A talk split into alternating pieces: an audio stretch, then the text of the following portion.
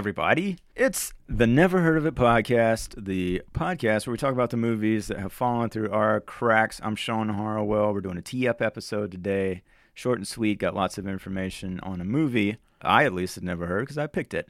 But at first, let me introduce my co host, Craig, the man, the myth, the miracle, Moorhead. Say hello, Craig.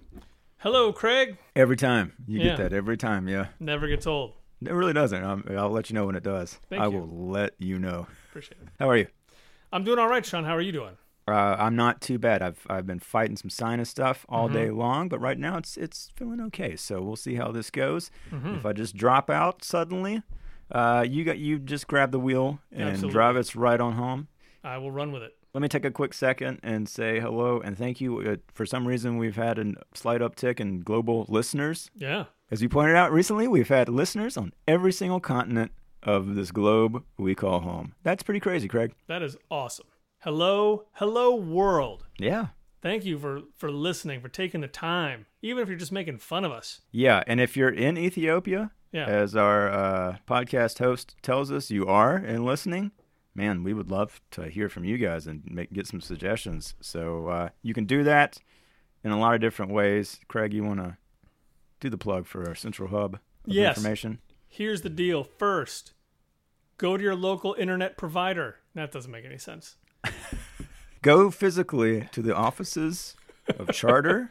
Yes. Uh, and who do you got? Comcast. mm-hmm. Uh, they love it when people show up. They really do. There's nothing more that they like. They do. Because you know why? Because they're excellent at customer service. That's their their And- first and foremost thing. Yeah. Exactly. They're all about the people. Mm-hmm. Now, but you can find us on Facebook. Maybe you can find us in their headquarters too. I don't know. Yeah, just show up. I've never been there, but maybe they can get in contact with us. Mm-hmm. We're on Twitter. We're on Instagram. Uh, you can find our, us uh, on our website, neverheardpodcast.com. And that has all the links to everything you could possibly need. You can you, you can you can get in touch with us there. Send us whatever you have. If you're in Sweden listening right now, send us send us an idea. Send us a hey, what's up? Or whatever the Swedish what's up might be.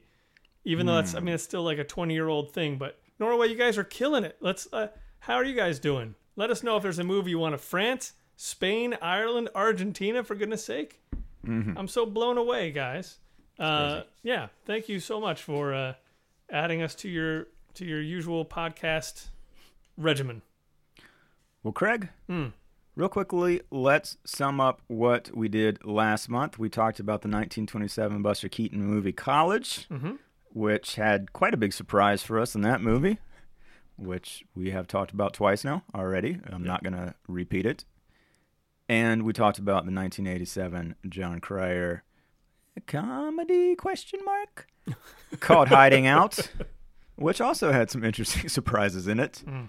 And thank you guys for listening. But I think I know the answer to this already. If you had to pick one right now, let's say I had, I don't know, like a tire iron or, I don't know, that's kind of cliche. Um, let's just say I was going to like slap you in the face with my keyboard Okay. if you didn't pick one movie right now to tell the people to watch. I think I know the answer. What is it? Well, the thing is, what if I like being hit in the head with a keyboard? That's an option. I was going to do it anyway. I can't lie. Yeah. Okay.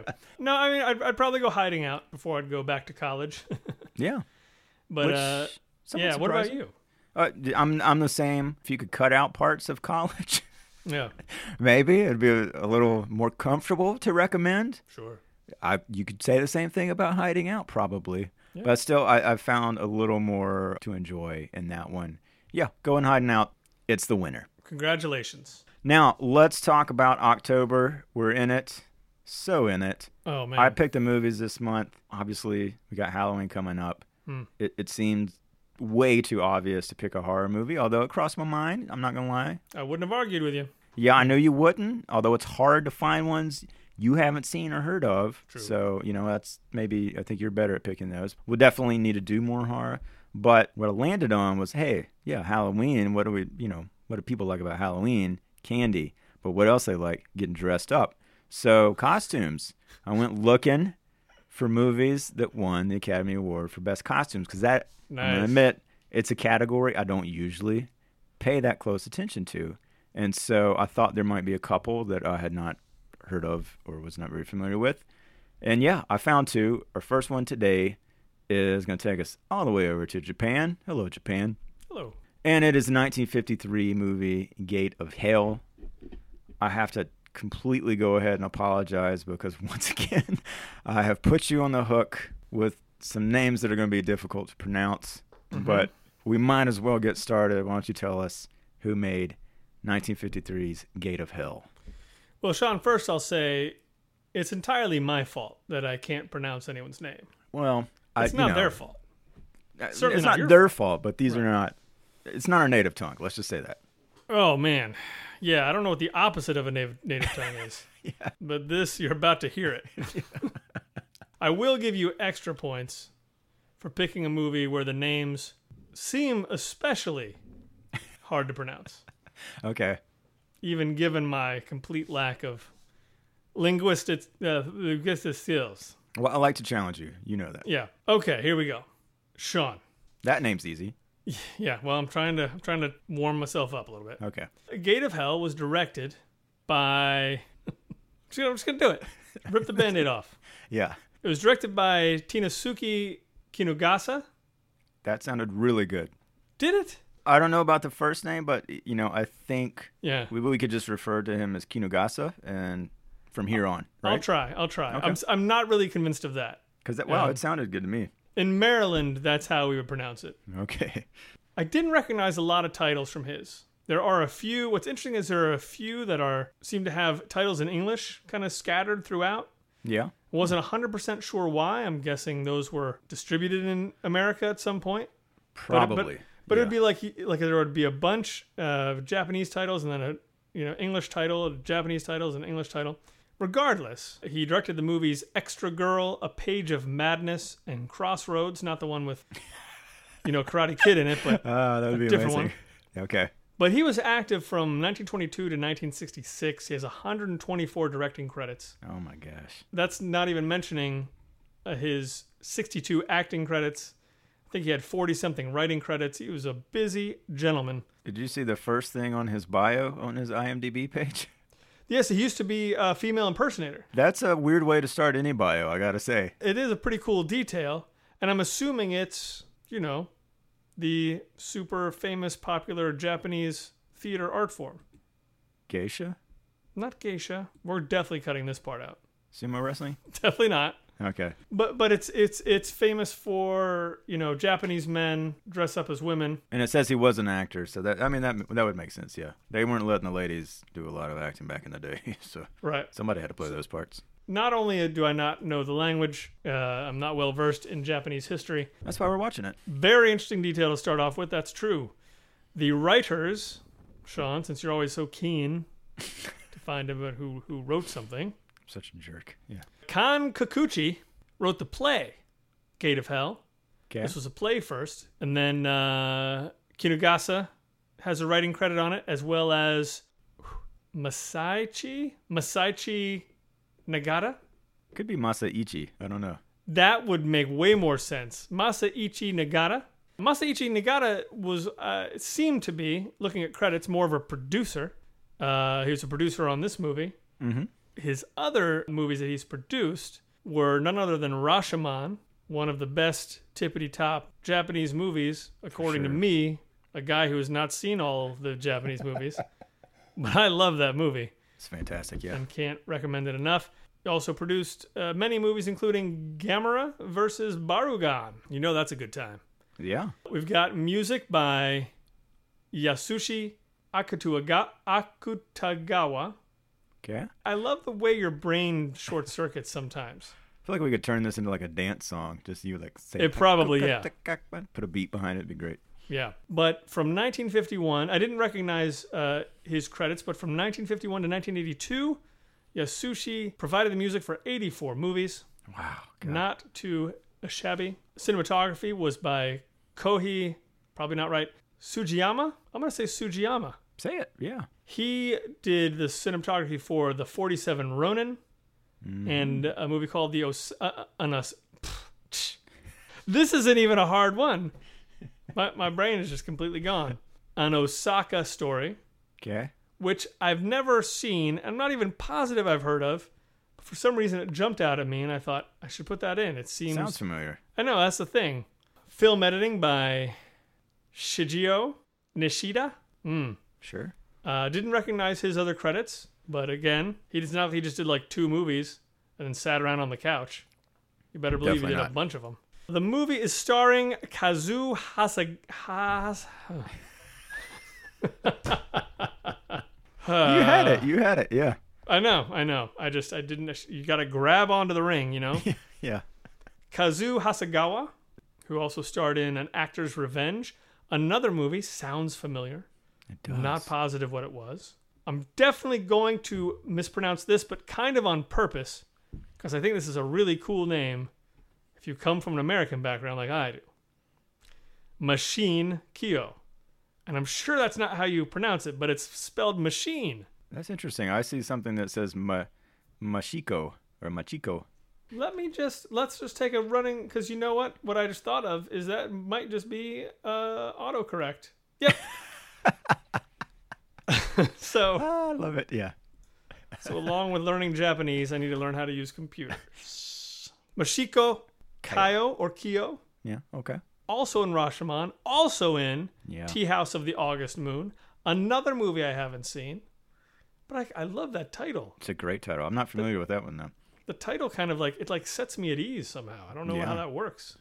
It's a tea house. Yeah. And then the last credit I, I have for here, the lots of lovely people cast in the movie, but I only did the three because I was looking It's a for you know long cast list. It's a lot of cast. I'll tell you that much. It A lot of people in super there. long. Yeah. Yeah. Uh, last uh, last uh, credit I have here is for uh, Isco, not right, Yamagata, who was in Seven Samurai, among many other credits. And that is as much as I have to give you about the people behind the scenes right now. So I'm interested to find out what were they doing? What was happening behind the scenes, Sean? Well, there's a lot of notable things happening with this movie, as Mm-hmm. I discovered, other than just winning the Oscar, but I'm going to get to that too. Primarily, this was filmed using Eastman color, Hmm. and because of that, it was the first Japanese color movie to be released outside of Japan. Oh, So that was pretty interesting to Wow. me. I don't know a ton about Eastman Color, obviously, though it's developed by Eastman Kodak. Mhm. But uh, it was introduced in 1950, and it was sort of like the first widely successful single strip color process. Eventually di- displaced Technicolor, which I think is a three strip process, if film school memory serves me. But the big advantage was that it could capture the full spectrum of color, but was decidedly less expensive and more convenient because it could be used in existing cameras. So, all these people in foreign markets who had already invested in cameras, probably from the West, now had really good color film that they could put in them. So, But am I wrong though that this is the process? Eastman was the the one that over time would sort of become red. You're not at all wrong Oh, about okay. that, Craig. From, I believe this was Criterion's website, there was an essay about this movie, and it mentioned Kodak's new film stock offered revolutionary cost savings, but unlike those of the three strip Technicolor, its colors did not prove to be long lasting, a problem not corrected until the 1980s. Mm. And there were numerous films that suffered that.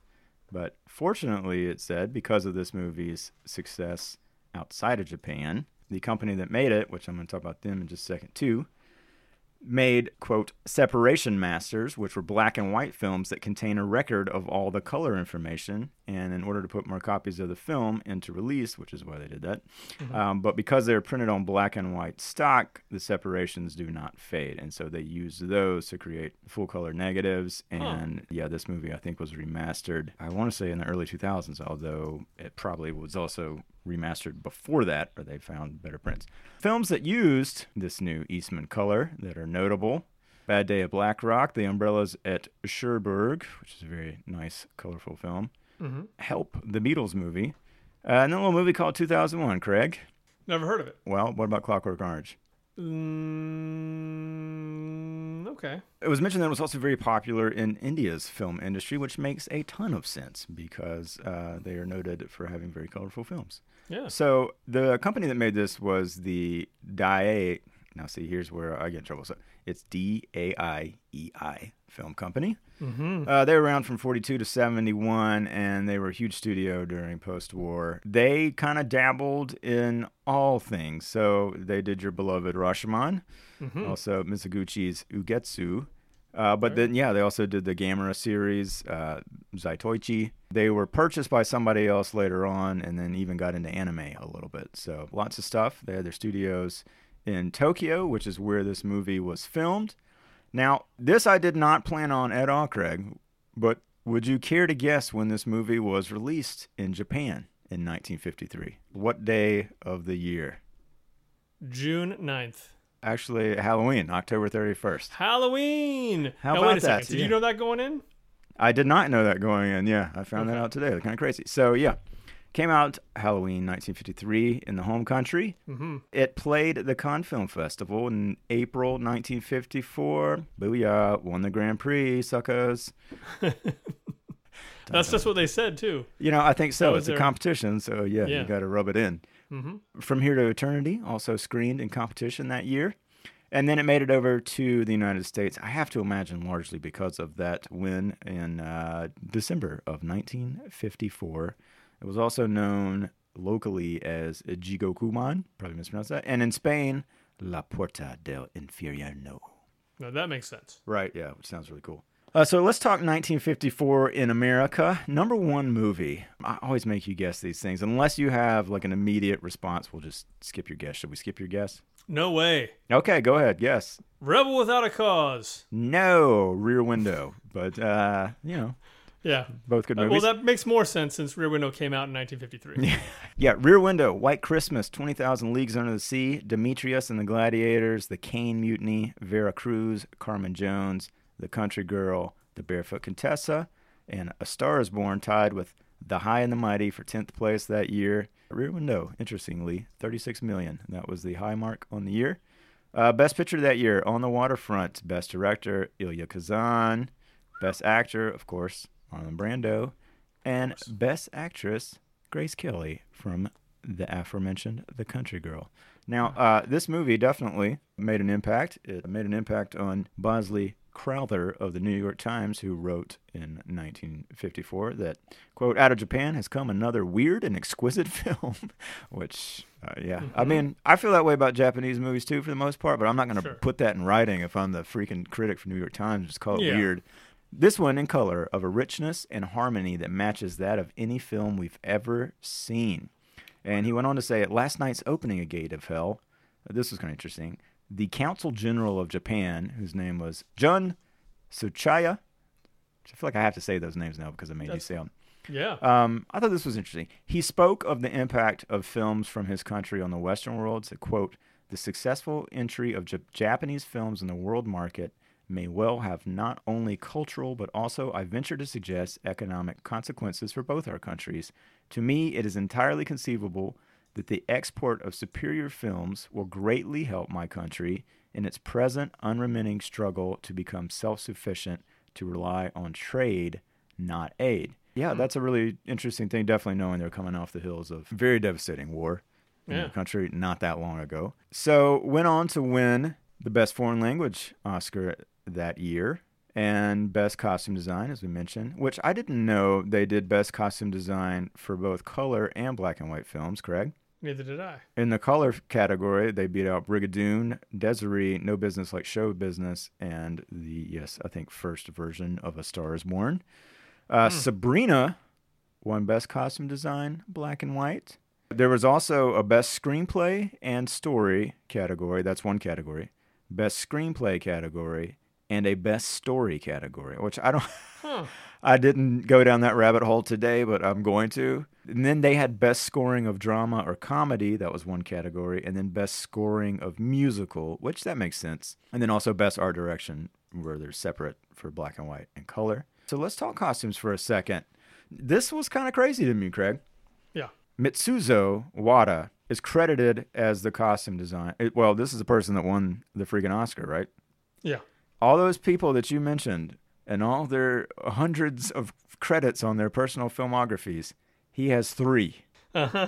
And I couldn't find a damn thing else about this person. So he worked on a movie called Sword in the Moonlight in 1957. He was credited as the colorist. And he worked on a movie called Taira Clan Saga in 55, credited Color Time.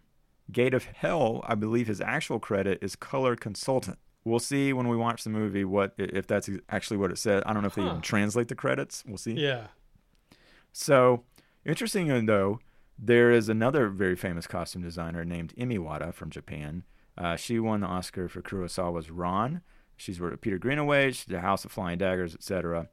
She was married to a man named Ben Wada who works in TV, but I, that's I have no idea if there's any relation there.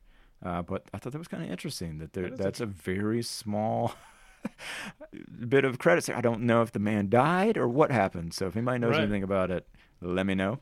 Real quickly here, IMDb, as always, they've got lots of suggestions for you. Craig, Do it. if you like this movie, you're going to like The Ballad of Narayama, Samurai mm-hmm. One, Musashi Miyamoto, Shinsen Gumi, Assassins of Honor, The Life of Oharu, Two Cents Worth of Hope, which Sure. I, I like that title. I don't, Mhm, I- yeah. I don't think that was a Japanese movie, even though I think it was an Italian movie, oddly, and then Ugetsu.